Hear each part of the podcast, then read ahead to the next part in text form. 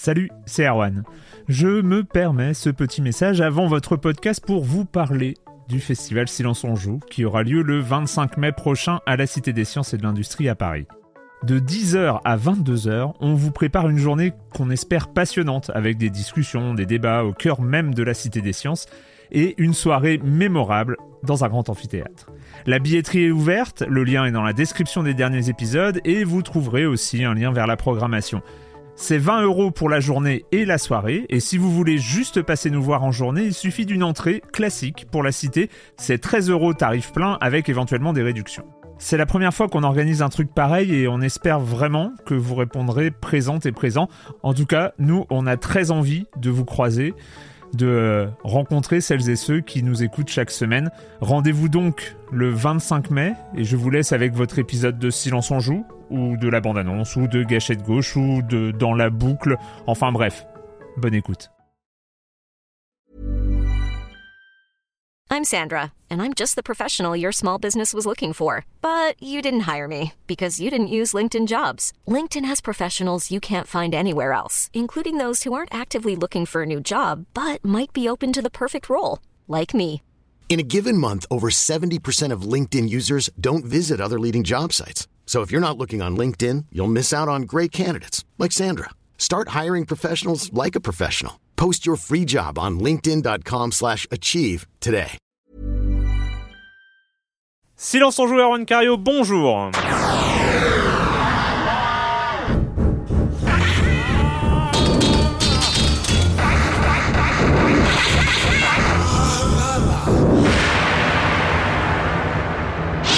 Programme chargé, euh, malgré la torpeur moite de ce mois de février 2014, euh, nous avons trouvé quand même pas mal de choses. On va parler de Dead Rising 3, un peu en retard, certes, mais on n'en avait pas parlé jusqu'ici. Et puis Patrick voulait, je ne sais pas pourquoi, parler de zombies. Enfin, ça nous arrive jamais. Ouais, ça pourtant, nous je, ne il sais pas, je ne sais pas. On fait la veille zombie. Euh, Infinity et Threes sur iOS, Octodad, Dadliest Catch, euh, le jeu indé où on joue un poulpe. Euh, Oui, on a joué des poulpes, on a joué au poulpe. euh, hors de l'écran et dans l'écran d'ailleurs, c'est un peu ça l'histoire. Monsieur Fall, la minute culturelle et on finira sur TXK, euh, énième remake de Tempest, de Tempest, musical, techno, électro, enfin on va, on va en parler. Et enfin Unepic, le jeu indé euh, qui était sorti sur PC en 2011, qui revient sur Wii U. Programme chargé, on va, on, on va en voir la fin, on va arriver au bout, promis. Et je commence en accueillant deux de mes chroniqueurs favoris, Erwan Guinen des Inrock et du magazine Game, ce qui sort, dont le numéro 2 sort la semaine prochaine. Bonjour Erwan. Bonjour, oui, normalement en fin de semaine prochaine, de toute façon avant le 25, même si on a du retard. Et le 25, d'ailleurs, j'en profite pour annoncer pour les Parisiens qu'il y aura une table ronde avec des développeurs indés euh, organisée par Games. C'est la Gaieté Lyrique, donc Moi, le je- 25. je- euh, voilà. un pot de lancement avec, euh, avec du Bah, champagne. je sais pas, je sais pas si c'est prévu. hein. Faut voir. Mais des voir. développeurs Mais, indés sur, euh, Vous avez des noms déjà ou euh, euh, on a on a des noms, mais euh, je les ai pas sur moi là. Mais il y en a, oui, il y a des noms. D'accord. Il y a des noms, il y a des super noms, des très très beaux noms. Formidable. À la Gaieté Lyrique, quand Le 25 Le 25. Le 25, avec le magazine Games. Et Patrick Elio du JDLI. Bonjour Patrick. Bonjour Erwan. Formidable. Eh bien, nous allons commencer avec toi, Erwan. Je sais pas pourquoi formidable, je ne sais pas. Non mais c'est oui, t'as- t'as Je sais raison, pas, je suis- il je faut suis le dire. très, euh, Il faut le dire, faut le dire. Je sais pas, c'est peut-être la méthode Coué en ce moment, il faut et tout ça. Erwan, on commence avec toi avec euh, une euh, avec euh, Flappy Bird. Avec Flappy Bird, oui. Bon, on, va, pas revenir trop sur l'histoire de Bah, Flappy on en a pas Bird. parlé Euh, ici, mais bon, parlé. oui, oui, Enfin, mais- Voilà, il y a eu controverse, etc. euh, gros phénomène, critique, attaque violente, et il a été retiré du par son du, euh, auteur. par son auteur, euh, un jeune Vietnamien de 29 ans, Don Nguyen, qui l'a retiré. On s'est un peu interrogé sur la question. Effectivement, on a vu qu'il, sur la raison, on a vu qu'il se faisait insulter sur Internet. Il y a eu des, des, des doutes. Est-ce qu'il n'y avait pas des questions légales, etc. Parce que son Flappy Bird, il y avait des choses qui ressemblaient à, d'autres choses. Voilà, euh, beaucoup de choses qui ressemblaient à plein Ouais. d'autres choses. Sa, sa dernière version officielle, c'est que c'est parce qu'il s'est rendu compte que ça créait une addiction chez les joueurs et que donc c'était pas bien. Et voilà. Son Oui, euh, les, les- le- les commentaires, que ce soit sur son Twitter ou les commentaires officiels du type, sont très étonnants. Enfin, euh, limite, je suis triste parce qu'on on- j'ai des critiques sur Internet. Et, Ouais, ouais.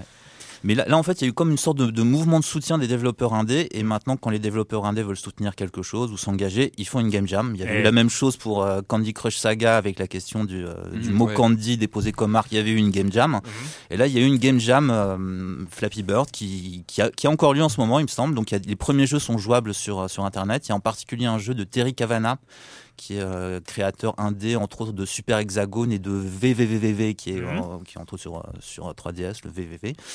Et donc qui a créé quelque chose. Et voilà, dans les jours prochains, il y a d'autres jeux inspirés d'une manière ou d'une autre par Flappy Bird qui vont, qui vont arriver sur Internet. Donc ça peut être intéressant. Et je pense qu'il y, a- il y a des chances qu'ils soient même un peu, un peu meilleurs que Flappy Bird. comme Ce jeu. sera pas très très dur. Ce qui est, ce qui est horrible dans cette histoire, c'est que d'une part, bon, Flappy Bird n'était pas un très bon jeu, n'était même pas un bon jeu. Non, on peut le dire. Voilà, c'était un mauvais jeu. Euh, Ça ressemble à quoi le gameplay? Je l'ai, je l'ai pas vu. bah, en moi, fait, ce tu jeu, tapotes il- sur l'écran pour éviter que l'oiseau il se pète la gueule et tu dois Ouais. passer en- entre des, euh, des tuyaux, Des tuyaux, euh, ouais. en haut et en bas. Et sauf que c'est euh, c'est tellement euh, punitif que tu touches euh, juste le tuyau, tu meurs. Ah ouais. Et, euh, et c'est très euh, voilà. Même le, le- le- la détection des collisions est pas terrible. C'est-à-dire que des fois, tu as vraiment l'impression que tu l'as pas touché, mais que le truc de collision a décidé que tu l'avais touché quand même. pas un Donc, c'est, euh, incontournable. euh, non. Sauf que voilà, le gameplay était déjà vu, euh, les tuyaux c'est les tuyaux de Nintendo. Enfin bon, c'est Ouais. assez, euh, c'est très étrange. Euh, et euh, alors, ce qui est encore plus horrible que le fait que Flappy Bird ait été euh, supprimé euh, par son auteur des, de Google Play et de et de l'App Store, c'est que euh, la place a été prise par des clones. Ouais, ça, ça ils direct, arrivés dès, déjà. dès, qu'il- Ouais. dès que Flappy Bird a été supprimé, en tête, euh, en tête des ventes, c'était euh, ou en tête des téléchargements, c'était des clones. C'est-à-dire que des, des mecs ont développé euh, en, à vitesse grand V des, des copies d'un jeu de merde. copies d'un jeu ça, qui doit, ça doit pas prendre très très longtemps à développer non plus. Non, c'est- c'est- D'accord, ouais, donc c'est ça fait rêver. ouais. Voilà. Euh, Patrick. Euh, oui, c'est moi. Donc oui, alors euh, quelques chiffres sur euh, qui viennent du front des, euh, des consoles next-gen. hein. On sait qu'en ce moment ça bataille pas mal entre les, les deux les deux bécanes qui étaient sorties euh, en fin de- d'année dernière. Alors moi j'ai vu une interview sur euh, le site IGN un petit peu euh, qui fait voilà qui a, interviewé des gens de, Sony avec quelques quelques chiffres qui sont tombés. Euh, le donc le constructeur évoquait 4 200 000 bécanes lan- vendues dans le monde donc en quelques semaines seulement. C'est quand même euh, c'est quand même une belle perf. Et puis des, données aussi qui confirmaient, ou c'est pas une révélation, hein, mais que 90% de ces bécanes étaient connectées à Internet contre 70 sur la, précédente génération de, de- donc sur la Mm. PS3. C'est pas, on s'en doutait un petit peu. C'est vrai qu'on sent que la bécane est vraiment faite pour ça. En revanche, on a eu confirmation que le, le PSN, le PS Plus, qui est le service payant de la bécane, a lui explosé, ce qu'il a fait un plus 90%. Ce qui, là aussi, n'est pas révolutionnaire, parce qu'on sait que maintenant, c'est le passage obligé pour pouvoir jouer en ligne. On ne peut Ouais. plus jouer en ligne gratuitement, il faut passer par le PS Plus, qui euh, donc a vu ses ventes exploser littéralement, plus 90%.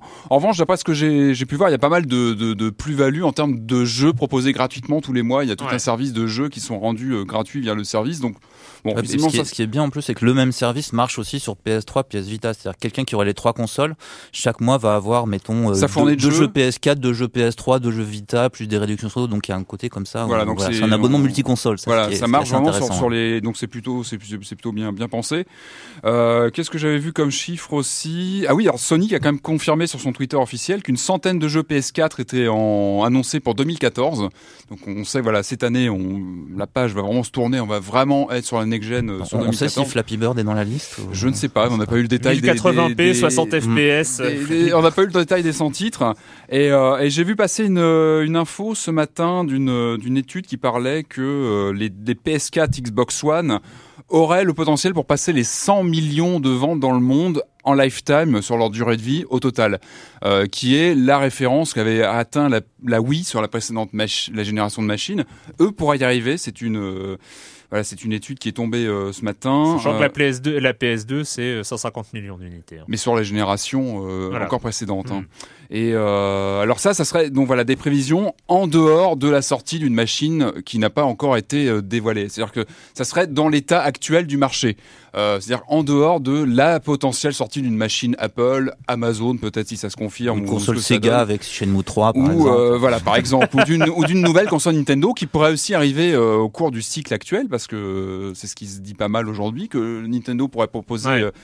Assez rapidement une nouvelle console de, de nouvelle génération donc ça pourrait un peu euh, un peu brouiller les cartes mais voilà des études parlent de de- d'un cap Ça- qui va ça- se passer sur cette génération de consoles qui vient d'arriver J'ai une euh, confiance assez toute relative avec ces études, sachant que la Ah. génération actuelle, on est à Ah. sur 75 millions d'unités par console. Hein, donc à euh, manipuler avec des pincettes toujours. En tout cas, voilà, les voyants sont plutôt au vert et euh, en tout cas les, décollages plutôt forts sur les nouvelles bécanes là, qui sont qui ont juste quelques semaines de- d'existence sont plutôt encourageants. Et sur la euh, connectivité, sur la connectivité, le fait que les, les PS4 soient plus connectés à Internet que les PS3, euh, pour avoir vécu avec une PS4 non connectée, oui. t'as juste l'impression d'avoir une demi-console. Enfin, c'est Ah oui, euh, et des demi-jeux aussi, parce que alors Pas mise NBA, à jour. Enfin, voilà, NBA c'est ça 2K14 que- euh, qui est très très bien. euh, si tu le lances et que tu n'es pas connecté à Internet, tu pleures parce que Mhm. tu- ton menu il ne fait que deux entrées. Ah ouais. Euh, T'as euh, match d'exhibition et ma carrière, c'est Ouais, tout. non, Euh, alors que dès qu'elle est connectée, du coup, euh, t'as le menu avec les étoiles, ça clignote euh, partout. Il y a des, euh, les résultats de la NBA qui défilent et tout ça. Et donc voilà, c'est des consoles qui sont prévues pour. Ouais, euh, ouais. même, Puis là, bah, évidemment, on est sur les early adopters, donc on est vraiment sur les gens qui achètent une console dès le lancement, qui sont plutôt des gens, on va dire, équipés et qui sont en général connectés à Internet au débit. Tout Ça à va peut-être aussi progresser euh, au fil des années. Comme des coms de la semaine dernière, je rappelle que la semaine dernière, vous pouvez encore écouter cette formidable émission euh, rituelle. Maintenant, c'est la, la traditionnelle, on va dire, qui était Annuelle, annuelle, hein, c'est annuelle, ça, voilà, le- la sélection des musiques de jeux vidéo sorties en 2013. Euh, je commence avec euh, Jérémy Israël. Les musiques de Marin d'Assassin's Creed 4 sont des items à débloquer. Je ne l'avais pas précisé. Il faut retrouver les notes de musique disséminées sur la carte un peu partout et on, en fait, on peut ensuite les changer comme des radios de GTA Ouais, lorsqu'on est sur le bateau avec les flèches gauche et droite de la croix de direction. Il y en a au moins 35, dont une issue de Sid Meier's Pirate. J'avoue que dès que j'ai compris tout ça, c'est très venu, euh, une- c'est très vite devenu une mission principale pour moi. Jérémy Israël qui, euh, qui, qui dit aussi dans un autre commentaire qu'il avait aussi eu un syndrome de Stockholm concernant les musiques de Persona 4 The Golden. C'est ce que j'avais expliqué. C'est moi, c'est c'est pareil. C'est voilà, c'est très. Persona ça, c'est- 4, de toute façon, tu as une histoire personnelle avec Persona Exactement. 4. on sait que- Euh, Darko93, bonjour, se remémorer par la musique nos plus beaux souvenirs vidéoludiques de, de, de 2013 est un véritable bonheur. En revanche, je suis déçu par certains choix GTA 5 et Bioshock, mais surtout par l'oubli de mon coup de cœur de 2013, à savoir le sublime, le sublime Brothers. Ça m'étonne car il semble qu'Erwan avait particulièrement apprécié ce jeu. Bonne continuation à toute l'équipe. Alors, euh, les réponses. GTA 5, pour moi, ça me semblait obligatoire en termes de, en termes de musique Ouais, sur une année, en- même qu'on aime ou qu'on n'aime Ouais. pas, c'est, Mm. ça reste, ça reste une pierre euh, euh, importante dans, dans, dans, dans l'année. Euh, Bioshock, oui, je suis d'accord. Alors en fait, j'avais pas prévu de le passer le, le dernier morceau, qui est un peu un morceau de gospel chanté par la voix d'E- d'Elisabeth et joué à la guitare par la voix de, de Bo- Booker, Booker, c'est comme ça qu'il s'appelle. Euh, voilà. Mais en fait, je trouvais la chanson rigolote et en fait, ça, me rappelait la- l'année dernière, j'avais fini aussi par euh, par la, chanson du générique de fin de The Walking Dead, je crois. Euh, et puis là, voilà, je voulais terminer par une petite chanson l'émission. J'avais trouvé celle-là, c'était. Mais bon, j'aurais peut-être pas choisi Bioshock Infinite autrement. Et quand en ce qui se concerne Brothers, il fallait faire des choix. J'ai quand même passé 15 morceaux, c'est-à-dire deux de plus que l'année dernière. Donc il fallait un moment, un moment, voilà, sélectionner. Mais je l'avais cité hein, dans la liste des jeux qui auraient mérité d'être là. Bref, euh, je finis avec Red, superbe tracklist. J'aurais bien aimé savoir quelle est la formation qui a enregistré les chansons de pirates pour Ubi et ou Hmm. comment ils ont retrouvé les archives de ce genre musical. C'est vrai que c'est des, voilà, Ouais, on a vraiment euh, l'impression d'être à l'époque euh, avec côté, un, équipage de marins. Réel. Et j'en profite bah, parce que je sais très bien qu'il y a des gens, il y a des auditeurs euh, d'Ubisoft Montréal euh, parmi les auditeurs de Silence on joue. Donc les amis, répondez-nous qui Vos sources. qui a chanté qui a chanté les chansons de marins dans Assassin's Creed 4 Black Flag et comment ils ont retrouvé les archives. On attend vos réponses euh, euh, Twitter, mail, euh, tout ça, forum, vous pouvez di- inter- directement intervenir. En tout cas, moi aussi je suis curieux de cette réponse. Justement, j'ai une question. Pourquoi t'as pas passé les chansons de marins de Animal Crossing aussi quand on va dans l'île? C'est bien aussi, non? Bah parce qu'on me les a pas, euh, ouais, je, euh, enfin celles de, de Assassin's Creed 4, je les ai trouvées toutes seules et en fait, euh, j'ai pas du tout pensé à Animal Crossing. Je suis sans On doute pas assez, pas assez. je suis pas allé assez loin peut-être. Je crois que j'ai pas pris le bateau dans Animal Crossing. Ah, pour- pourtant, il y a des super poissons à, à pêcher sur Ouais, l'île. hein. Puis il y a des fruits différents, après tu peux Ouais. les planter. j'ai, une distance euh, trop forte avec Animal Crossing, je crois. Je, j'ai pas réussi. Euh, on commence avec euh, avec des zombies.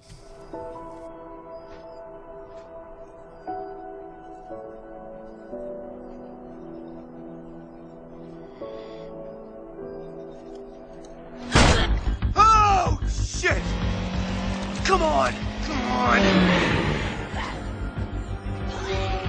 Oh, what the fuck?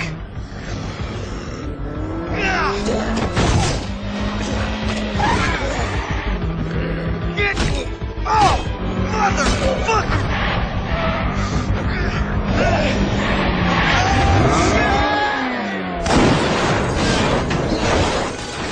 Une ambiance feutrée tout en retenue dans ce Dead Rising. Un drame 3. intimiste. Un drame intimiste.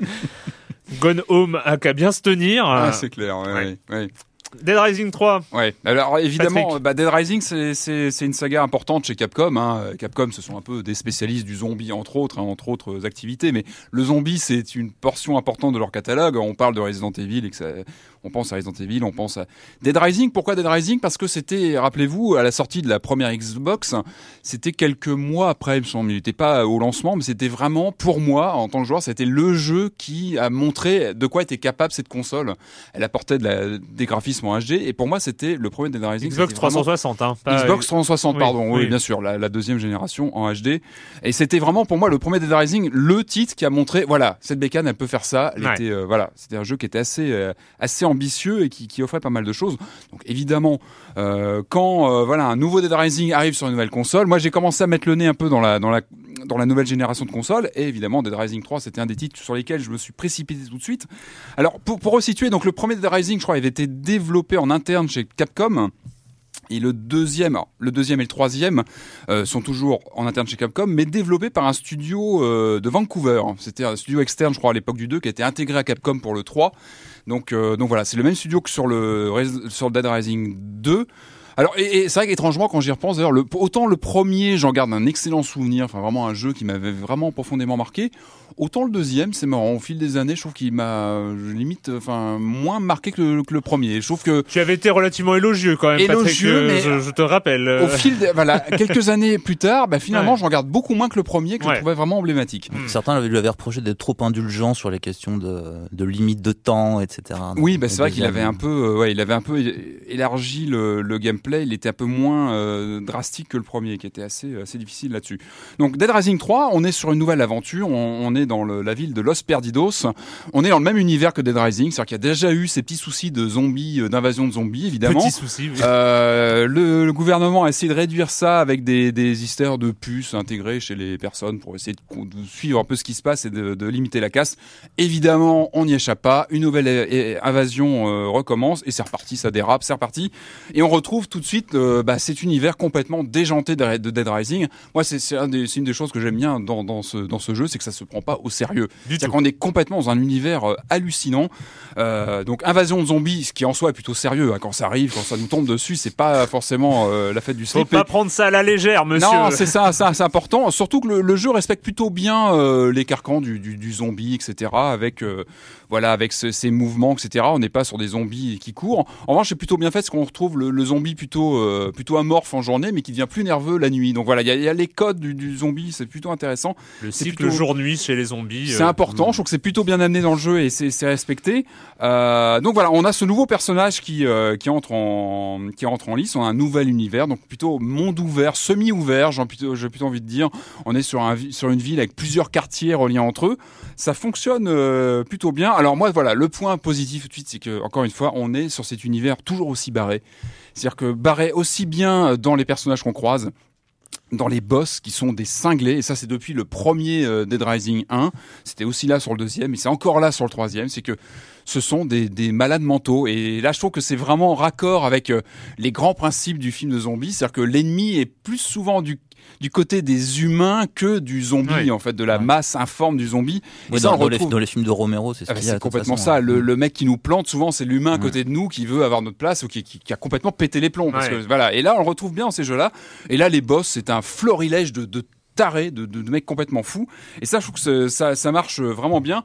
Alors, l'univers barré de, de Dead Rising, c'est aussi dans les fringues. C'est-à-dire qu'on a notre personnage. Donc, on est dans ce monde ouvert. On peut se balader. On va aller retrouver les boutiques. Ça, j'ai retrouvé. c'est J'ai bien aimé qu'on retrouvait ce côté euh, aller dans les dans les boutiques comme dans le premier où on peut explorer, retrouver des comment dire des, des univers différents. On peut on peut complètement changer les fringues du personnage, le personnaliser quelque part. Et ça, c'est on se retrouve au bout d'une heure ou deux de jeu avec des fringues innommables hein, qu'on peut, on peut même pas, on n'ose même pas poster de capteur d'écran parce que ça en, en dit long sur, euh, voilà, bon bref.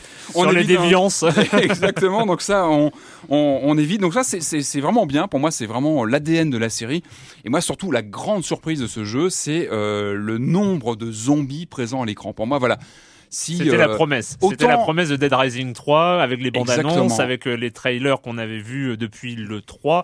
Exactement. Alors autant voilà, si on veut vendre une console next-gen, c'est pas forcément le jeu qu'on va mettre en vitrine, parce que c'est pas forcément celui qu'on va mettre en avant en disant voilà, regardez visuellement, c'est le plus beau jeu de la, de Ouais. la next-gen. Non, c'est pas le cas. Il est pas visuellement, c'est pas euh, terrible. Ça pourrait à la limite tourner sur une 360 euh, un peu poussée, mais bon, c'est pas ultime. Non, par contre, le, le nombre de zombies à l'écran, c'est hallucinant. J'ai jamais vu autant de personnages affichés à l'écran sans, sans ralentissement, c'est-à-dire que la bécane Ouais. ne bronche pas, ça tourne vraiment bien.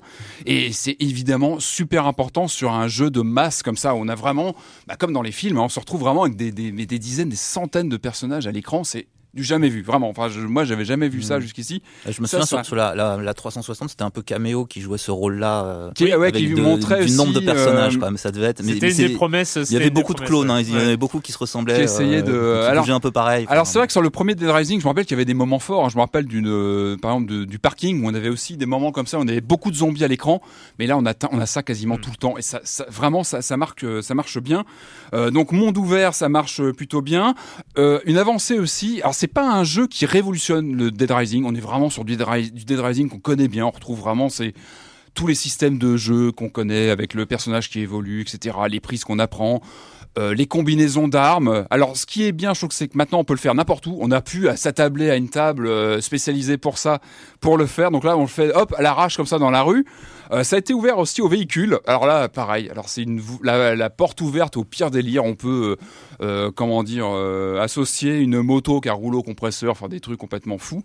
On désingue des centaines de zombies à chaque sortie sur la route. Enfin, c'est assez. euh, Et puis il y a pas de chargement. C'est tout bête, mais ça, ça cassait pas mal le rythme euh, auparavant sur les jeux. Là, ça se fait de façon fluide. Donc tout ça fait que, voilà, ça révolutionne pas ce Dead, ce Dead Rising 3, la série. On reste vraiment sur les carcans, mais ça, on sent que voilà, on atteint un plateau qui, voilà, a- ça, ça marche plutôt bien. Alors après, il y a des choses moi qui m'ont énervé. Je trouve que la conduite des véhicules est complètement à la ramasse. On n'a aucune sensation. On conduit des voitures, des motos.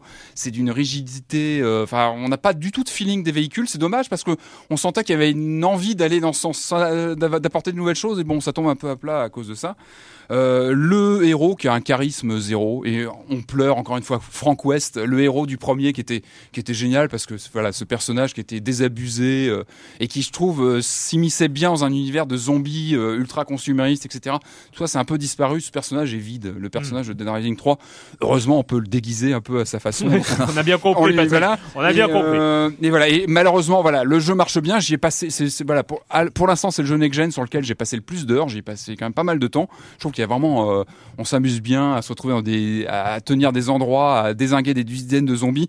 En revanche, on ne retrouve pas le choc du premier Dead Rising de Ouais. l'époque sur la Xbox 360, qui était vraiment euh, une vraie baffe next gen. Là, on l'a pas. C'est un jeu honnête. Moi, j'ai, voilà, j'ai- je, je m'amuse vraiment beaucoup avec. Mais c'est ça en fait, c'est que pour l'instant, C'est sur, pas- les, sur les consoles euh, nouvelle génération, on a des jeux honnêtes au mieux. C'est pas encore une baffe Pas next encore. gen. En dehors, voilà, encore une fois, de ce nombre de zombies à l'écran qui est assez bluffant et qui, On a qui fait son effet. Voilà. Dead Rising 3 euh, sur euh, exclu Xbox Exclu One. Xbox One, euh, voilà. Et on va passer à l'autre extrémité, c'est sur iPhone avec Alice Infinity.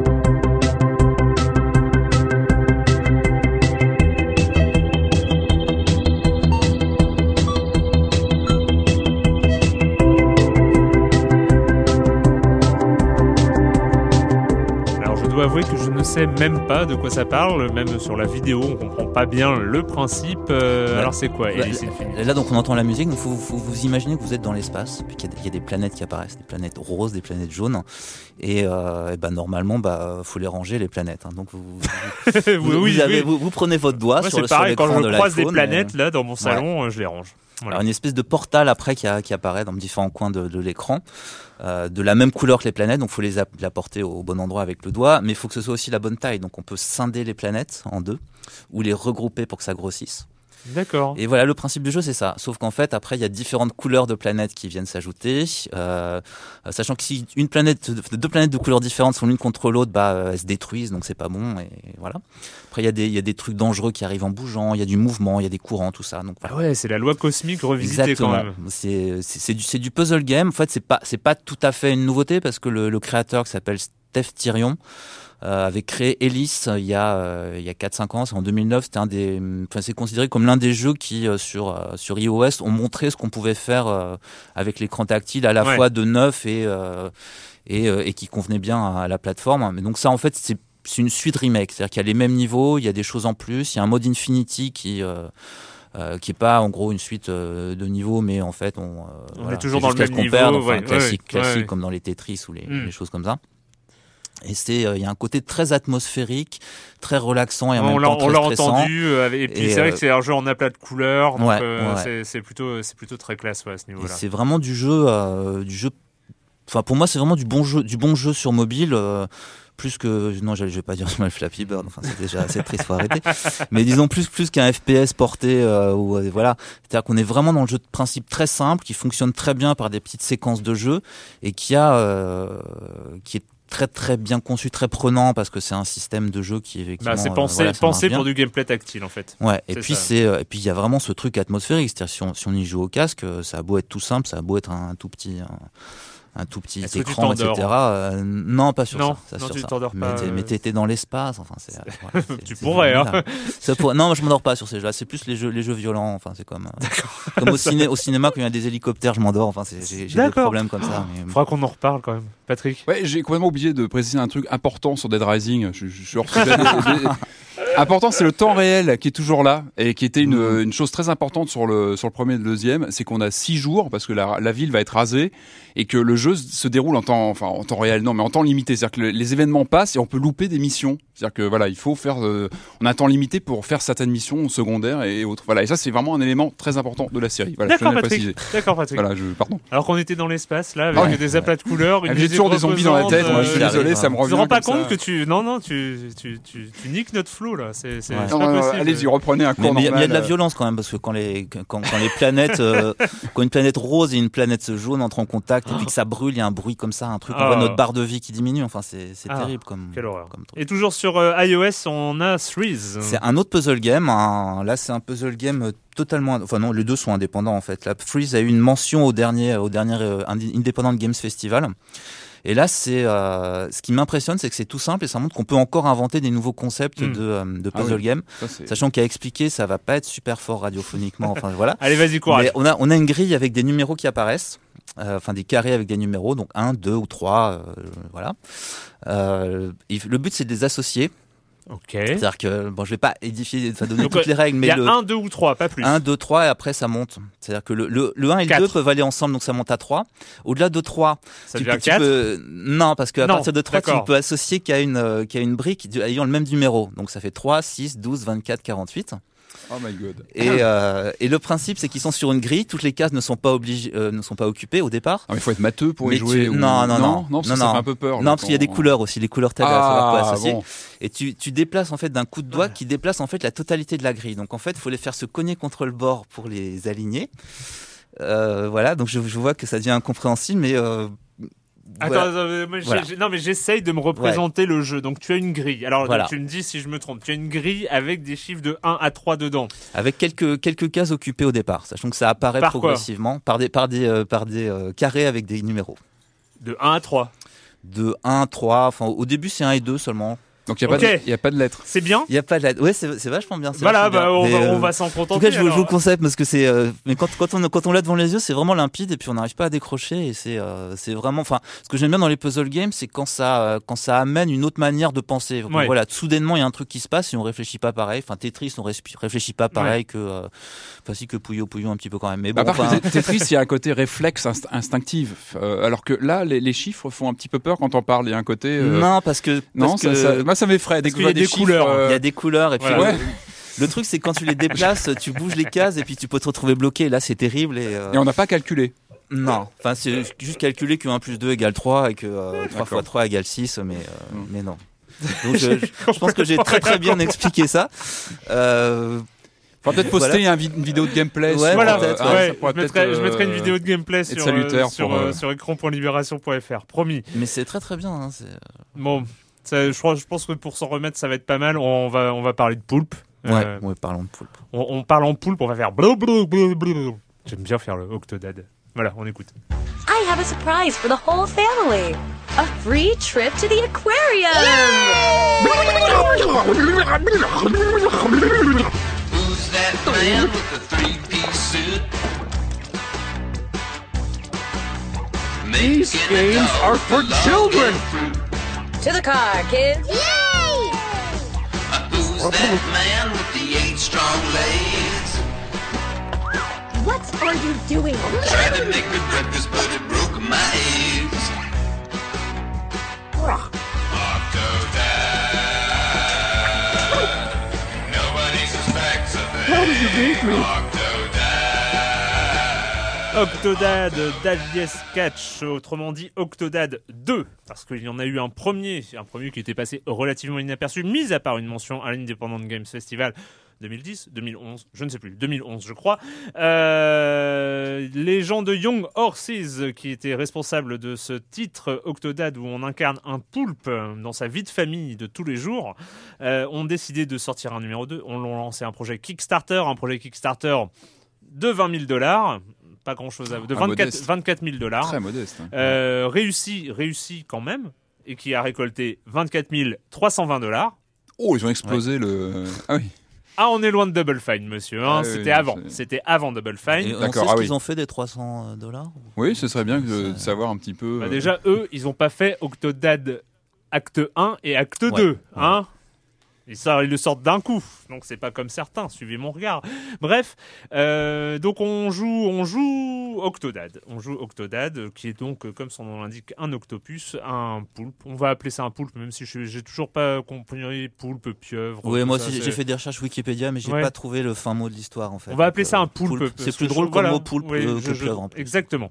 Euh, un poulpe qui a donc deux jambes et deux bras, sauf que les jambes sont conse- con- con- constituées, je vais trouver Ouais. mon mot, de deux tentacules, ce qui fait 2 plus 2 plus 2 égale 6. Ah oui, donc en fait il en manque deux. Ah oui, non, les bras aussi sont constitués de deux. On est très chiffres aujourd'hui, Ouais, dites-moi, ouais. les amis. Il faut, il on faut arriver à mal 8, avec il faut arriver à chiffres, un 8 peu. autrement on va pas s'en sortir. Bref, euh, comment dire? Bah, Je vais te laisser parler, tiens. Comment euh, Tu as si bien expliqué, euh, Ah, Streets? ouais, donc là je vais, je vais me lancer. Mais en fait, je- la, la première fois que j'ai vu cet Octodad, c'était euh, sur la PS4, parce qu'il n'est pas sorti sur PS4, mais il va sortir. En et, mars.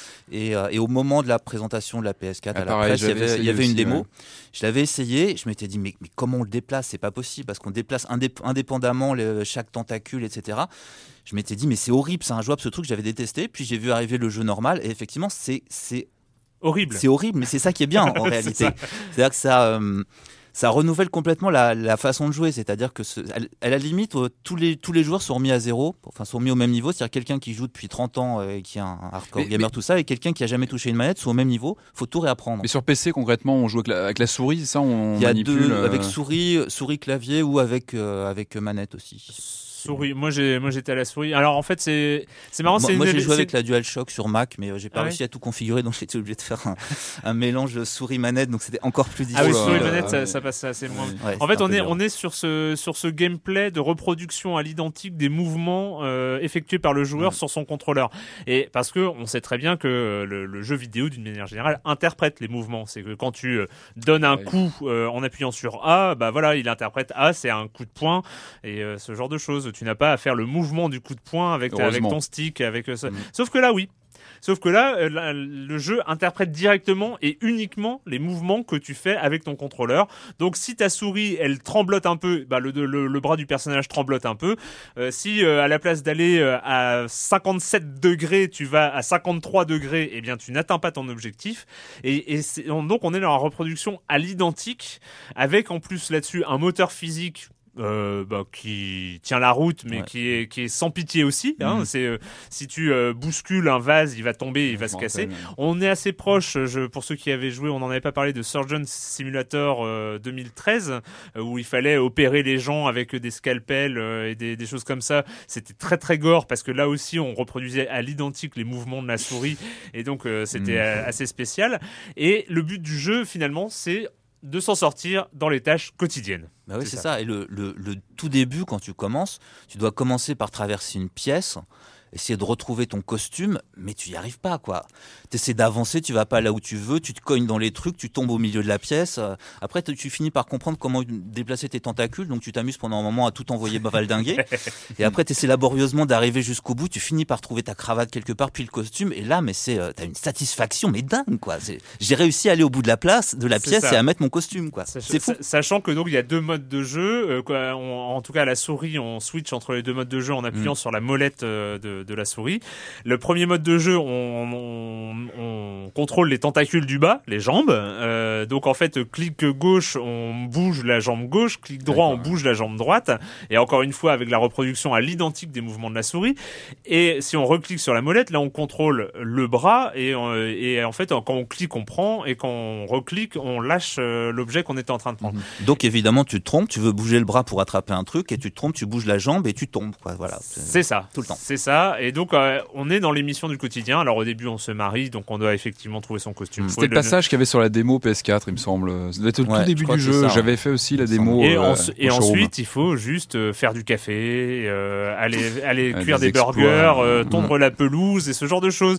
Alors, évidemment, vous me dites, euh, hein, c'est c'est nul. Pas de, pas, de, pas de suspense, pas de- d'aventure épique. Eh bien, si, on va à l'aquarium.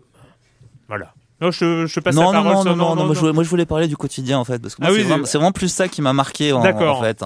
C'est euh, ce, ce côté, euh, le quotidien comme grande aventure. Ça m'a fait penser aussi à certains jeux qui sont dans le, sur la, la satire du quotidien. Je pensais à des choses comme euh, Chibi Robo sur, euh, Mhm, sur GameCube. GameCube ou euh, LED sur, sur euh, Wii. Enfin, ce, ce côté comme ça, moi, c'est vraiment ça qui m'a marqué plus que ce qui sort de ça à la limite en fait. D'accord. Non, mais parce que moi, le, dès, dès qu'on arrive au scénario, alors on a entendu hein, le, le, le Mm. héros euh, parler qui fait. Ouais. Ah, ça, déjà rien que ça. Alors il y a des que- sous-titres hein, sur les les, les blablabla, machin. On, on, on a à peu près le sens euh, vague de ce de ce qu'il veut dire. Et ce qui est complètement fou, c'est que l'univers qui va avec. Alors il faut voilà, on est avec un, un poulpe donc qui est au sein d'une famille humaine. Donc euh, sa femme est humaine, ses enfants sont humains. Et eh bien, il est tout seul à savoir que c'est un poulpe. C'est-à-dire- personne d'autre ne voit de problème. Personne, hein, c'est- personne d'autre ne voit de problème. C'est un message personnage euh, euh, un normal. Et ça c'est, euh, pas, moi je me sens un peu poulpe parfois dans la vie j'ai peur que les gens s'en rendent compte effectivement. Mais- oui, il doit y avoir, Ça, il doit y avoir, il doit, mais- il doit y avoir de ça. Et sauf, euh, sauf le, le, le méchant, l'arc némésis de, de Monsieur Poulpe, euh, pas euh, rien à voir, mais euh, qui s'appelle le chef Fujimoto, Mhm. qui, euh, qui lui est à la, à la poursuite du héros et qui sait que c'est un poulpe et qui veut le démasquer et montrer à l'humanité entière que non, vous vous rendez pas compte, mais c'est un poulpe qui est face à vous. et Il y a un voilà. petit univers un peu kitsch, euh, sympa. Hein, euh, C'est Mm, assez exceptionnel, surtout que donc comme je l'épique, euh, l'aventure épique, c'est quand on va à l'aquarium et à l'aquarium, eh bien il faut éviter les les chercheurs en, en marine hein, qui eux sont capables de repérer les poulpes des humains. Et, euh, et qu'il faut éviter euh, leur, leur regard au, au risque de se faire démasquer. Voilà, alors on, on va peut-être pas s'attarder trop longtemps sur euh, l'univers scénaristique, même si on pourrait. On pourrait. C'est un, des- jeu assez court de toute façon, Oui. donc euh, faut pas trop, raconter. Non, faut pas trop raconter, mais avec avec cette idée de gameplay de contrôle direct, hein, des reproductions euh, totales des mouvements de la souris. D'une part, quand on joue, on a l'air d'un poulpe. Hein, c'est, euh, y a, il- je sais pas si tu t'es vu jouer. Euh, Non, j'ai pas. ah oui, pas- mais moi je me suis regardé, oh, bon en tout cas euh, ma, ma nana m'a vu aussi, m'a dit, euh, elle m'a dit tu as l'air d'un poulpe. Mhm. elle savait pas trop ce que je faisais, mais c'est vrai que euh, vu qu'on essaye de sauter comme ça avec la souris parce Ouais, qu'il faut ouais. prendre, il y a quand même un passage. Imagine-toi Patrick parce que je te vois dubitatif. Ah non, non, mais euh, moi j'avais beaucoup accroché à la démo. Moi, à Imagine euh, le passage où on doit remonter des escalators qui vont dans l'autre sens. Ouais, ça peut être une vie, quoi. Voilà, ça je peut vous être laisse- un, euh, Je vous laisse réfléchir, je vous laisse réfléchir. Et remonter un escalator qui va dans l'autre sens en contrôlant et de la tentacule gauche oh et la tentacule aller droite. vite. Et en les lançant en avant, en les lançant en avant, en espérant atteindre un, et, arriver assez vite. C'est compliqué, c'est compliqué. Mon tapis de souris s'en souvient. C'est, euh, je l'ai un peu martyrisé à coup Alors, de. euh, j'ai c'est un peu tapé, comme, hein, euh, il y avait un jeu comme ça sur DS, euh, Mr Slime, je crois, où il fallait comme ça avoir des points d'impact euh, On se sent très proche d'un Mr Slime. et où il faut avoir des points de, de touche sur des objets pour se retenir en fait, non Ouais, c'est ça. Euh, ouais, bah, là, c'est à peu près. Non, c'est pas ça parce que quand on Non, contrôle les on- pieds, on colle pas en ouais. fait. On, parce que Ah, on colle pas, ouais, on- n'adhère les- pas sur les. Enfin, Voilà. Et à l'aquarium, c'est c'est c'est n'importe quoi. Il y a plein de d'épreuves, de choses. En fait, il y a plein de. Ils, ils ont ils ont imaginé tous les gameplays possibles. Il y a un petit Ah bah jeu de attends, ouais, basket. il y a un petit jeu de. C'est la porte Mm. ouverte à les. à tous les, à tous les excès. Ouais. Et, et ils en ont profité. Enfin, fr- franchement, voilà, c'est un jeu indé. euh, ils sont sortis, ils viennent un peu de nulle part. Bon, il y a ce premier Octodad, mais qui était un Qui peu. donnait quoi d'ailleurs Il était. euh, C'est un le peu la même genre, genre, mais- avec- un peu moins d'ambition. euh, bon, c'était pas. Et là, là, il y a, il y a, voilà tout l'univers, les graphismes, le gameplay complètement dingo. Voilà, Octodad, Dadliest Catch euh, à télécharger notamment sur Steam, ouais, je sur, crois. sur PC, Mac, Ouais, PC. Linux, je sais pas. Si, je crois Linux Ouais. aussi. Puis, puis donc sur euh, PS4. euh, Et prochainement. PS4 en mars 2014, c'est. euh, Enfin, moi, voilà. Je, je- je vais me répéter, mais j'ai bien déliré en tout cas. Et c'est l'heure d'accueillir Monsieur Fall, Monsieur Fall de TrickTrack.net et sa chronique jeux de société. Bonjour, Monsieur Fall. Bonjour mon cher Erwan, cette semaine je vous propose de prendre le train, mais pas n'importe quel train, Russian Railroad. C'est un jeu signé Helmut Hollet et Leonard Ogler. C'est édité en français par Philosophia, c'est pour 2 à 4 joueurs à partir de 12 ans, pour des parties d'une centaine de minutes et encore. C'est certainement un petit peu plus long, donc ne vous attendez pas à les aventuriers du rail, on est à 3, 4, 5 rangs au-dessus. Russian Railroad est un jeu pour joueurs velus, un jeu à l'allemande, un jeu où vous allez vous tordre les neurones. Ne croyez pas découvrir la construction de rails de couleur, il n'en est pas du tout question. Russian Railroad est plutôt un jeu de pose d'ouvriers, donc en fait vous avez trois lignes que vous allez tenter d'améliorer, de poser des rails de meilleure qualité, et plus vos rails seront de bonne qualité, plus vous marquerez des points. C'est un jeu de pose d'ouvriers. Donc il y a des actions sur le plateau, et quand vous posez des ouvriers sur un type d'action, vous allez l'effectuer, mais les autres joueurs ne pourront pas tant que ce tour-là n'est pas terminé. Donc, et comme il y a un certain nombre de tours bien établis, il va falloir euh, choisir avec parcimonie, réflexion, intelligence l'action que vous allez faire, car il va falloir analyser ce que font les autres pour voir s'ils vont pas vous piquer l'action d'abord, si c'est prioritaire, pas prioritaire. Enfin bref, vous allez vous tordre les neurones. Russian Railroad est un jeu velu, un jeu pour moi. C'est pas super méga fun, ça ne fait pas poète poète, c'est pas très accessible, même si c'est extrêmement fluide puisque les actions des ouvriers sont assez logiques. Par contre, il y a énormément de possibilités pour marquer des points. Il y en a partout, dans tous les sens. Il va falloir équilibrer, vérifier ce que font les autres pour essayer de ne pas être distancé sur une catégorie de type de points. Et surtout, en fonction des parties que vous allez enchaîner, euh, vous allez répartir ça sur plusieurs semaines, plusieurs mois, hein, c'est la rejouabilité. Vous allez pouvoir tenter de nouvelles stratégies, de nouveaux essais. Enfin, bref, vous allez pouvoir vous faire plaisir. Je vous rappelle le nom du jeu, mon cher Erwan, c'est Helmut Olé et Leonard Ogler qui nous ont pondu Russian Railroad. C'est un jeu édité en français par Philosophia. C'est pour 2 à 4 joueurs à partir de 12 ans pour des parties de 100 minutes, 120 minutes, 150, 160. Ça coûte 45 euros. C'est un petit peu cher, mais il y a énormément de matériel. Voilà, mon cher Erwan. Et moi, je vous dis à la semaine prochaine. Tchou, tchou. À la semaine prochaine, chou chou, Ah oui. Monsieur Fall. Euh, Monsieur Fall de TrickTrack.net et TrickTrack.tv, comme d'habitude, euh, allez-y, euh, allez-y, c'est très très bien. La minute culturelle, la minute culturelle, on avait eu une première version de cette minute culturelle, euh, donc Jérémy Israël qui nous refait du Géopardy. Ah. Est-ce que vous êtes prêt pour un Géopardy Oui, toujours. Erwan, arrête de Toujours tweeter. prêt pour. euh, Voilà. Donc le Géopardy, hein, on rappelle le principe, une réponse, il faut que vous trouviez la question. L'île de Lost, en haut à gauche. Accrochez-vous. Ah, il est un peu plus dur, vous aviez été trop bon la première fois, donc euh, Je, je comprends même pas. Euh, tu ne comprends pas la réponse. En non, fait. Tu non. comprends pas la réponse.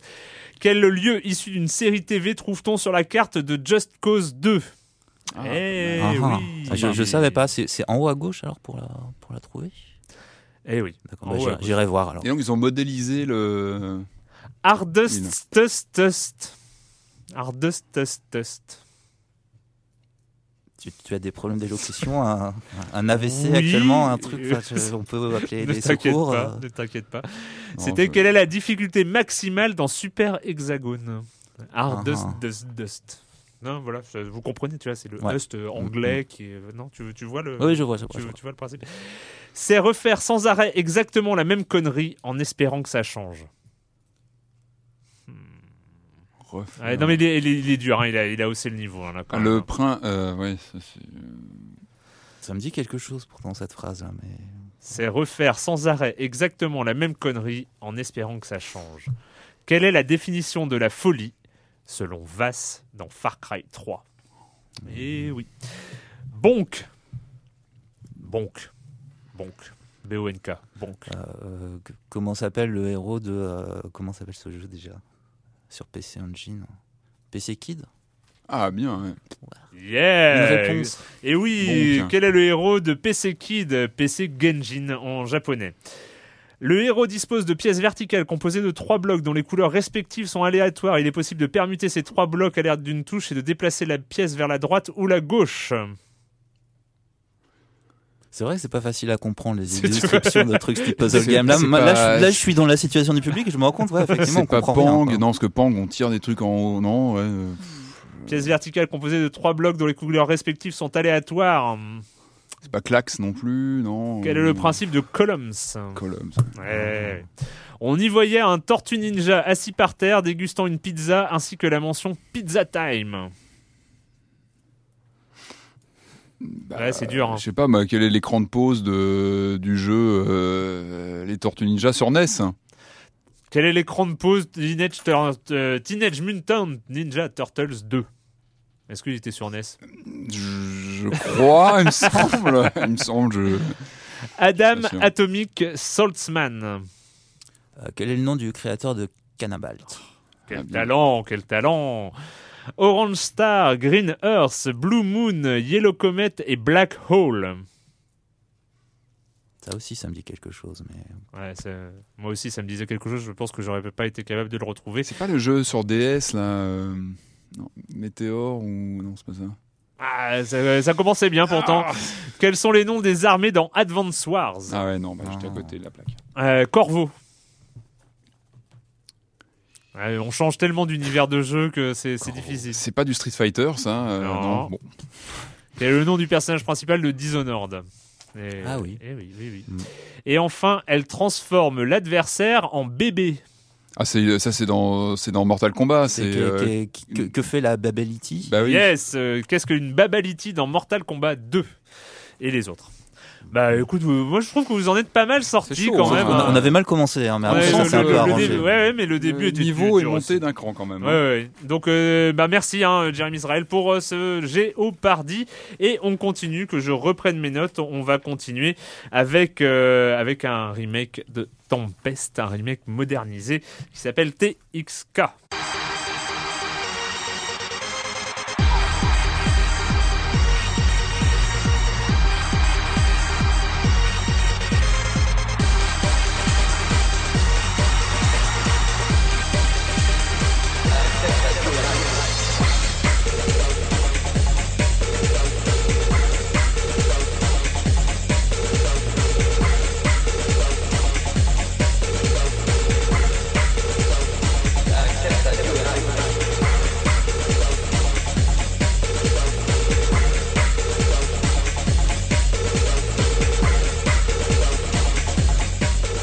TXK sur PlayStation Vita. Vita. Vita. Ça vient, ça sort, c'est sorti là cette semaine sur le, le PlayStation Store. Euh, je pense vous dire d'abord un mot de son créateur, Ouais. qui est Jeff Minter. Euh, c'est un gallois très velu, avec des cheveux longs, la barbe, un peu hippie, très très légèrement hippie, qui fait des jeux depuis plus de 30 ans. Euh, il vit dans une ferme au pays de Galles où il élève aussi des, euh, des moutons et puis des lamas. Il Ouais, aime beaucoup il les lamas. Il y D'accord. a une folie des lamas, je crois. ouais. mais il aime aussi les chameaux, parce que l'un de ses, euh, l'un de ses jeux les plus célèbres des années 80, c'était Attack of the Mutant Camels, l'attaque des chameaux mutants. Euh, il est surnommé Yak aussi. Enfin, voilà. D'accord. T'as été chez lui tu- Non, mais j'aimerais bien. Ouais, j'aimerais bien. Je pense que ça doit être un reportage intéressant euh, d'aller Voilà, voir comment pour- il travaille. euh. Pour Games numéro 3. Ouais, Voilà, serait- je pense que tu peux ça- aller ça en reportage au Pays de Galles. Et en fait, il a fait euh, euh, Tempest, donc le vieux jeu d'arcade Atari. C'est un jeu qu'il fascine depuis toujours. Et il a fait des remixes ou des relectures de Tempest régulièrement euh, dans, dans toute sa carrière.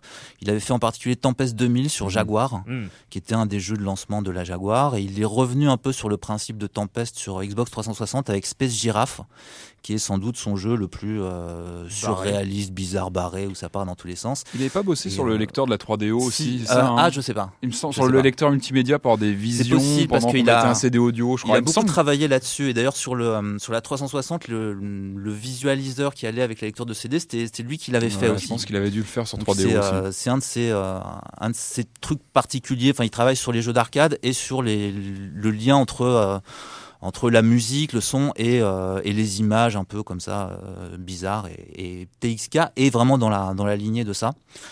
Euh, c'est moins bizarre que euh, Space Giraffe, mais c'est quand même bien bien bizarre. Donc le principe, c'est que c'est un c'est un shoot 'em up qui se joue euh, où ça se passe sur une grille. C'est-à-dire qu'on a un vaisseau dans l'espace qui arrive et qui s'accroche à une grille, grille qui peut être, qui peut être euh, droite comme qui peut être euh, avec Multiforme, du haut. ouais, voilà, ouais. ça peut prendre plein de formes, ça peut devenir un tunnel, etc. Et on- le principe, c'est qu'on peut se déplacer d'un côté à l'autre de la grille, c'est-à-dire qu'on est scotché à la grille, donc on va vers la droite, vers la Et on gauche, se déplace tourne sur les autour du faces, en truc, fait, hein. sur les faces, Voilà.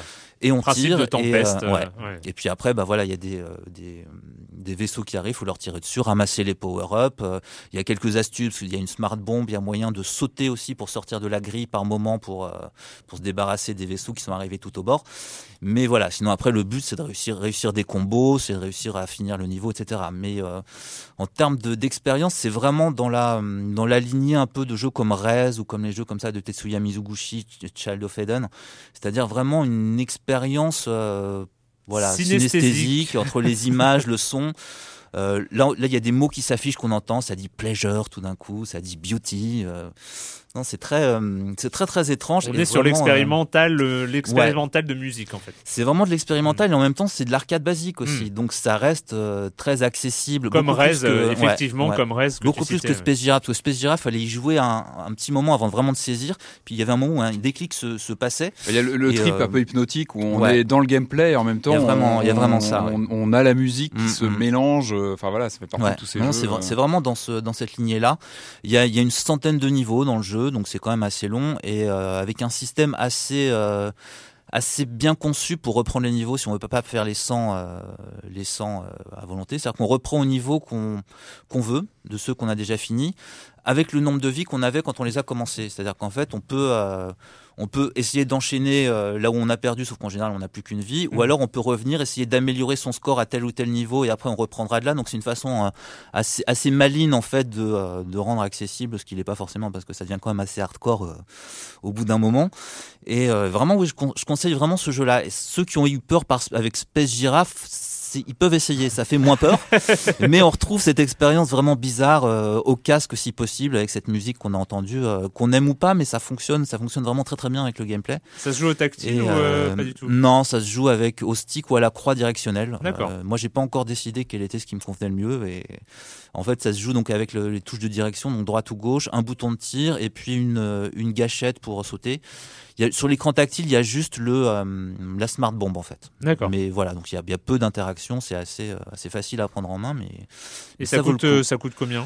Alors j'ai cherché, bizarrement j'ai pas trouvé le prix en euros, ça coûte 10 dollars, donc je pense que c'est 10 euros ou moins, mais pas plus de 10 euros et, et ça les vaut. D'accord. TXK. euh, TXK. chaque, chaque niveau, tu parles d'une centaine de niveaux. Chaque niveau, c'est une musique différente? Où on retrouve les Euh, mêmes. euh, C'est un peu fondu les uns dans les autres, donc je D'accord. saurais pas dire. Il y a des variations, c'est la même chose à la base, mais c'est euh, c'est pas comme des jeux style. euh, donc certains autres jeux de Tetsuya Mizuguchi, genre Lumines, comme ça où il y a vraiment des, des musiques, c'est plus un trip, ça se fond les, sons se font les uns dans les autres, il y a des choses bizarres. Mais la et- musique ne change pas en fonction du jeu. Est-ce que Je pense que si, mais j'ai pas encore exploré assez les choses pour te dire. Moi, j'ai l'impression que, tout, que tout, tout évolue en fonction de ce que je fais, mais ça se passe en peut-être peut-être un peu en partie dans la tête. C'est le principe c'est de la synesthésie. c'est- c'est le et, principal, hein. et voilà, quoi. Mais, mais, mais en tout cas, je, je conseille d'essayer ça. TXK sur euh, PlayStation Vita à télécharger, une dizaine d'euros, de dollars, enfin comme euh, on faut, faut voir. Euh, et puis on va finir sur un retour après euh, une sortie quand même assez remarquée en 2011 sur PC. Unepic euh, débarque sur Wii U, euh, les aventuriers du dimanche euh, qui partent dans une aventure épique. On écoute, ça fait un peu tambour du Bronx, mais bon, on a, on a trouvé ça. Voilà.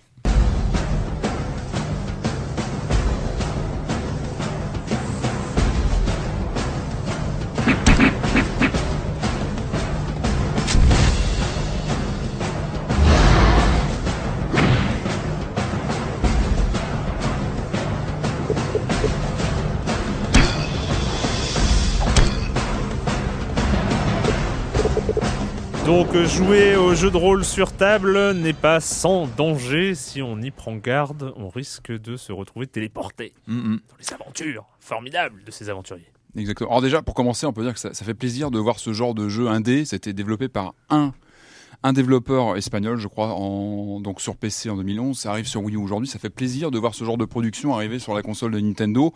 Surtout à un moment où on sait que les éditeurs tiers sont pas très actifs dessus. Donc c'est très très bien que Nintendo ouvre à ce genre de production et espérons que ça va aller en s'améliorant, qu'on ait de plus en plus de, de jeux de ce genre. Donc effectivement, alors euh, donc un Epic, ça commence par un accident bête. Hein, c'est un- une équipe de, enfin une bande de, de potes qui jouent à un jeu de rôle. Le héros euh, doit s'absenter pour une urgence.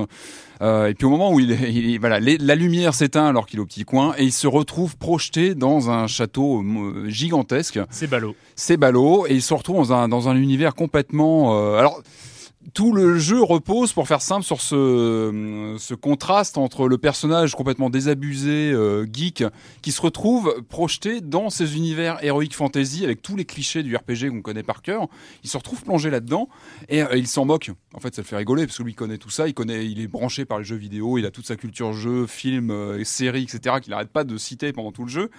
Et c'est plutôt marrant parce que ça crée une connivence entre nous et ce héros qui se retrouve euh, en face de tous les, les clichés qu'on peut, imaginer du jeu. Alors, euh, dans la forme, euh, à quoi ça ressemble un Epic C'est alors moi j'ai- trouvé que c'était plutôt intéressant parce qu'on est vraiment sur un plateforme, un mélange entre plateforme et jeu de rôle. C'est-à-dire que euh, on est euh, euh, voilà, on, on- ça reprend vraiment la formule du ce qu'on appelle la- le Metroidvania. Mm. On, Ouais. on se balade comme ça dans, dans Les, les niveaux qui se débloquent parce qu'on a des nouvelles capacités pour les atteindre. Exactement, on va rejoindre certains, certains passages qu'on qu'on pourra cette fois actionner euh, parce qu'on a de nouveaux pouvoirs. Alors, il y, a- il y a plusieurs choses caractéristiques de, de ce jeu. Alors, on a par exemple un énorme inventaire assez monstrueux. On peut Moi, moi, ça m'a fait peur même de voir tout cet inventaire. ben, en fait, c'est- là où je trouve que ça, ça marche plutôt bien parce que c'est vrai qu'on on- on ouvre la page, on a un- une, une page monumentale et on ramasse beaucoup de choses pendant le jeu. Après, le- le- le- l'ergonomie est plutôt bien fichue euh, parce que on a tout un système de euh, shortcut, de, Raccourci. de raccourcis euh, pour euh, allouer à telle telle touche du gamepad les, les armes, les protections, etc. Donc tout ça se fait de façon plutôt plutôt fluide. C'est vrai que ça peut être effrayant. Moi aussi au début quand j'ai commencé à jouer, je me suis dit oula. Et puis moi qui ne suis pas forcément un spécialiste du RPG, je suis pas, euh, mais finalement j'en suis plutôt bien sorti. Ça marche plutôt bien. On, gère on gère ses, ressources, ses, stocks d'armes, de provisions, etc. Ça marche euh, plutôt bien. Euh, et encore une fois, moi, ce qui m'a vraiment fait rire, c'est ce décalage euh, avec ce, ce, ce héros qui, bah, qui l'a- alors les vannes, l'humour peut être critiquable. Il y a des, des choses qui tombent bien, d'autres moins bien. Oui, donc voilà, oui. des fois c'est un peu plan-plan, mais l'esprit y est. Oui, et, ça, euh, part d'une bonne intention même voilà. quand ça tombe pas bien. voilà, ça fait plutôt rire. Moi, je, ça m'a fait plutôt marrer. Et en tout cas, ça fait que voilà, on, on- on suit ce personnage avec plaisir. Euh, et puis surtout, voilà, moi, ce que j'ai, ce que j'ai bien rigolé, ce qui m'a fait rire, c'est de retrouver tous ces clichés, quoi, tous ces, ces monstres qui nous ressortent, le- qui nous sortent leur grand discours. Et puis, euh, et puis le, héros ou son âme, il y a une âme qui, le, qui s'est, euh, qui s'est, collée à lui, qui, commente aussi, qui essaie de le piéger à longueur de temps et de l'envoyer vers les pires plans possibles. Et donc tout ça fait que voilà, que ça, ça marche plutôt bien. Alors. Par rapport à la, version PC qui a quand même quelques années maintenant, donc la version Wii U, elle a été adaptée. Euh, plusieurs choses. On a donc le, la possibilité de jouer en, uniquement sur le gamepad. On peut aussi jouer en complément télé plus gamepad, ce qui fait comme l'intérêt de la console. Sachant qu'on on a donc une vision euh, totale de l'écran sur la télé et une vision rapprochée de la de la de l'action au gamepad, plus zoomé, ce qui est plutôt pas mal parce que c'est un de ces jeux. Moi, j'aime bien ce principe. J'en avais parlé la semaine dernière sur euh, non, il y a même plutôt plus plus plusieurs semaines. T'étais pas là euh, la semaine Light, ouais, dernière, il y a deux je te semaines, rappelle. Sur, Wii U tout aussi. seul. Ou avec, Voilà. avec ces jeux où on a des, des, des écrans comme ça de, de, de plateformes euh, qui occupent quasiment tout l'écran. On- Peu à peu, on ouvre des, des décors, on se rend compte Ouais. que, que le, le, le niveau euh, présent à l'écran, qui est tout noir au début, bah, en fait, il y a plein de ramifications et plein de, de choses qui s'allument si on allume des Mm. torches, etc. à longueur de temps. Donc c'est très bien d'avoir ce, ce zoom au gamepad où on a une action plus rapprochée pour voir les combats, etc. Alors, ce qui est dommage, c'est qu'on est obligé de basculer de l'un à l'autre. On peut pas avoir à la fois l'écran général sur la télé et l'écran euh, zoomé Ah oui. sur le. Bon, euh, il faut passer de l'un à l'autre. Bon, c'est pas méchant, on peut le faire sans problème. Euh, donc il y a ces systèmes de raccourcis qui est plutôt bien foutu. On voilà, on peut toucher avec les avec les touches. Voilà, on, on donne telle arme, telle arme, on peut basculer très facilement. Euh, et voilà, donc moi je trouve que c'est- plutôt pas mal, il y a une bonne durée de vie, moi j'en suis déjà à ouais, 5-6 heures facile de jeu et je suis loin d'avoir fini, donc il y a une bonne durée de vie, euh, une ambiance sympa et voilà, moi je, trouve que c'est bien foutu et le, gameplay est plutôt, euh, plutôt bien foutu. Enfin, une bonne expérience. Moi, je trouve que ça, ça fonctionne plutôt, plutôt pas mal. Et puis voilà, encore tous ces clins d'œil, tous les, euh, comment dire, les personnages non joueurs qui, multiplient les, clichés. Enfin, vraiment, c'est à mourir de rire. Il y a vraiment des, des remarques plus ou moins marrantes selon les, les cas de figure, mais en tout cas l'esprit est là et je trouve que c'est bien joué. Voilà, c'est ça, qui est bien aussi, c'est que le côté à la fois euh, ironique, voire parodique dans, dans le récit, dans la mise en scène, des trucs comme ça, c'est pas du tout fait au détriment du jeu, parce que le Non, jeu oui, y c'est vrai vraiment, jeu, euh, oui. c'est vraiment sérieux, même assez hardcore par moment. oui, comme non ça. mais exactement. Et c'est pas euh, ouais. cette manière de, de concilier les deux, c'est pas c'est pas si souvent qu'on Mm. voit qu'on voit ça dans un jeu. C'est clair, cette connivence avec le héros, euh, voilà, elle marche bien et euh, voilà, ça, vrai Il que coûte combien? Euh, 10 euros. D'accord, 10 Voilà, euros sur, sur Wii U en téléchargement Wii U. et ça fait du bien d'avoir ce genre de production sur, euh, Cool. sur Wii U. Un épique euh, sur Wii U et je me demande, c'est marrant, j'ai un- comme un souvenir comme si on en avait parlé pour la sortie PC, Alors, mais, euh, mais ça date, hein, ça fait euh, au moins 3 ans, je crois. hein, sur Ouais, PC. ouais, il a fallu le temps. euh, et il y a une mise à jour qui arrive sur Wii U d'ailleurs là, euh, ces jours-ci. Donc je crois qu'il y a quelques ajustements qui vont arriver. Donc à voir. Peut-être qu'on en formidable. on reparlera ou pas. Et mais bah en tout cas, c'est ça, ça va bouger. fini pour cette semaine pour le jeu vidéo et la question rituelle à laquelle vous n'allez pas échapper. Et quand vous ne jouez pas, vous faites quoi, Erwan? Moi, je me suis commandé sur internet un caleçon cosmique qui brille dans le noir, Ah, ça y est, on va aborder les. D'accord, ça y est. mais ça intéresse peut-être pas les gens. Donc je, vais, je, Non, je suis allé c'est- voir, euh, je suis c'est allé pas voir parce que aussi. c'est euh, pas parce que Kalash euh, se met à, à- raconte ses Ah, recettes de Er- cuisine. euh, Erwan, tu peux pas balancer cette info. Il y a eu des précédents avant euh, au niveau vestimentaire. Il faut que tu. Non, non, non, mais je, Bon. je vais- je vais- je vais remonter le niveau. Non, je suis allé, je suis allé voir l'exposition photo de David Lynch. Ça, ça va. Ça, Ah oui, non, Ah, ça, ça va, voilà. ça va. à, à la MEP à Paris, donc qui est, euh, qui est, je sais plus, ça, ça a ouvert là euh, assez récemment et c'est, euh, c'est, vraiment des nouveaux travaux. C'est que des photos de 2013 hein, qui sont effectivement assez, euh, assez étranges euh, avec des, il y a, il y a des séries avec des, des gens dans des vitrines, il y a des crânes un peu bizarres. Enfin, il y a des choses comme ça. où- Lynch. ouais. le, le, principe, le principe, par contre, le, le principe de l'exposition, c'est que c'est des petites histoires, c'est small stories, et on est censé je pense qu'on est censé être, être perturbé et s'imaginer des, euh, des, que ce sont des images extraites d'un film. Mais alors moi, ça m'a pas fait ça du tout. J'ai adoré ces images et j'ai trouvé ça très agréable, très réconfortant toute cette bizarrerie.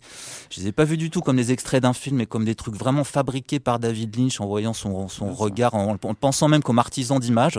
Donc en fait, j'ai adoré cette exposition tout en la voyant pas du tout comme apparemment David Lynch avait pré- prévu qu'on la voit. D'accord. Il- Donc je, je conseille d'aller la voir. Donc à la MEP à Paris. euh, Il a jamais bossé sur un jeu vidéo, lui, directement? Parce qu'il pourrait, Non, c'est vrai qu'il pourrait, faire ouais. des choses intéressantes, je pense, euh, en termes d'imagerie. De... mm, d'univers. Intéressant. c'est vrai. Ouais. Jouable, je suis pas sûr, mais intéressant, Intéressante. certainement. Il faudrait qu'il soit secondé, mais, mais je pense qu'il pourrait, euh, il pourrait faire des choses intéressantes. Patrick, Euh, ouais, 2014, Robocop. Donc je, je suis allé voir évidemment Ah, euh, le ah, remake. je pensais pas que tu te déplacerais. Ah si, mais alors moi je me fais fort quand même d'aller voir. Ah, pas ce tout qui le se temps, passe. pas tout le temps. Je sais. Si- sur les sur les remakes de choses qui nous sont chères comme ça, je me fais fort d'aller voir parce que je veux pas en parler dans le vide. Je veux savoir de quoi je parle. Donc je voulais voir le nouveau Robocop. Alors. Le pire, c'est que c'est même pas un mauvais film. C'est-à-dire qu'il se regarde, il, voilà, il y a de l'action, il y a des quelques bonnes idées, mais ils sont passés à côté de ce qui, pour moi, faisait l'essence de Robocop, le film de Verhoeven de 87, qui était une raclée. Moi, je l'avais pris. Bon, j'avais 15 ans à l'époque aussi, hein, mais bon, un peu plus. Mais, mais c'était une raclée à l'époque. Hein, le, le Robocop, quand Ah je l'ai vu oui. en, en cassette, c'était une raclée. C'était un film noir, méchant. Il y avait, c'était un film désespéré, une vision du futur qui, qui faisait froid dans le dos, qui était vraiment novatrice pour l'époque. Là, bon, alors j'ai plus le même âge, peut-être que j'ai pas le même œil non plus, mais je trouve qu'ils ont.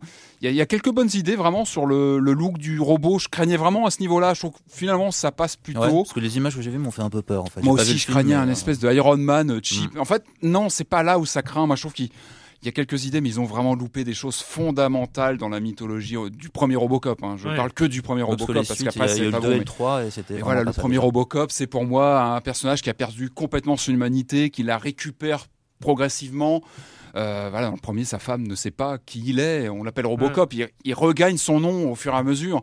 Là, c'est complètement pris à l'envers. Il n'y a pas ça. Enfin, c'est- j'ai envie de voir, j'ai envie de dire ceux qui ne l'ont pas vu, peut-être les jeunes générations, regardez le film de de, Verhoeven. Voilà, c'est là où se trouve vraiment le Robocop. Voilà. On, On on te- sent- on on te- sent on te sent- touché, ouais, un ouais, peu, ouais, un peu c'est- bouleversé. Mais non, encore une fois, c'est encore une fois, c'est pas un mauvais film, mais il, il est fade, il est triste, Ouais. il est gris, alors que le premier est un vrai, vrai chef-d'œuvre. Voilà. Alors je suis désolé, moi je devrais peut-être pas le faire, mais je vais faire un peu de copinage. Euh, D'ailleurs, en fait, c'est un auditeur de Silence on joue, hein, presque à l'origine. Avant que je le connaisse, c'était un auditeur de Silence on joue. Euh, c'est euh, Germain dans le métro. C'est le roman de Vincent Maston, alias VNZ, sur euh, les forums de Silence on joue. Euh, c'est son premier roman, ça s'appelle Germain dans le métro, c'est sorti aux éditions Lattès euh, et c'est, je l'ai lu et c'est très agréable. C'est l'histoire de Germain qui, euh, qui bégaye et qui a une passion, c'est bousculer les gens dans le métro. Euh, pas les faire tomber sur les rails, pas leur faire mal, etc. Mais en fait, dès qu'il repère un, un chieur, un mec qui laisse pas les gens sortir euh, avant de rentrer et tout ça, et ben il- un- voilà, il lui marche sur le pied, il le bouscule, il fait tomber son sac, euh, ce genre de choses. Voilà, il est bousculeur dans le métro, c'est sa passion. Et euh, il y a pas mal de choses qui changent quand il croise euh, par hasard une nana qui fait exactement la même chose euh, que, que lui. Voilà, ça commence comme ça. C'est voilà, c'est un roman. Bon, pour moi, c'était un peu bizarre connaissant un peu Vin- Vincent parce que on- vu que c'est son premier roman, forcément, il y a un peu d'autofiction. Donc voilà, il y a des moments où je savais plus si c'était le héros qui parlait ou le son auteur. Mais voilà, ça s'appelle Germain dans le métro aux éditions Lattès. Euh, voilà, c'est fini. Et nous, on se retrouve très bientôt pour parler de jeux vidéo. Ah, à la technique, c'était Marc Quattro. Ciao.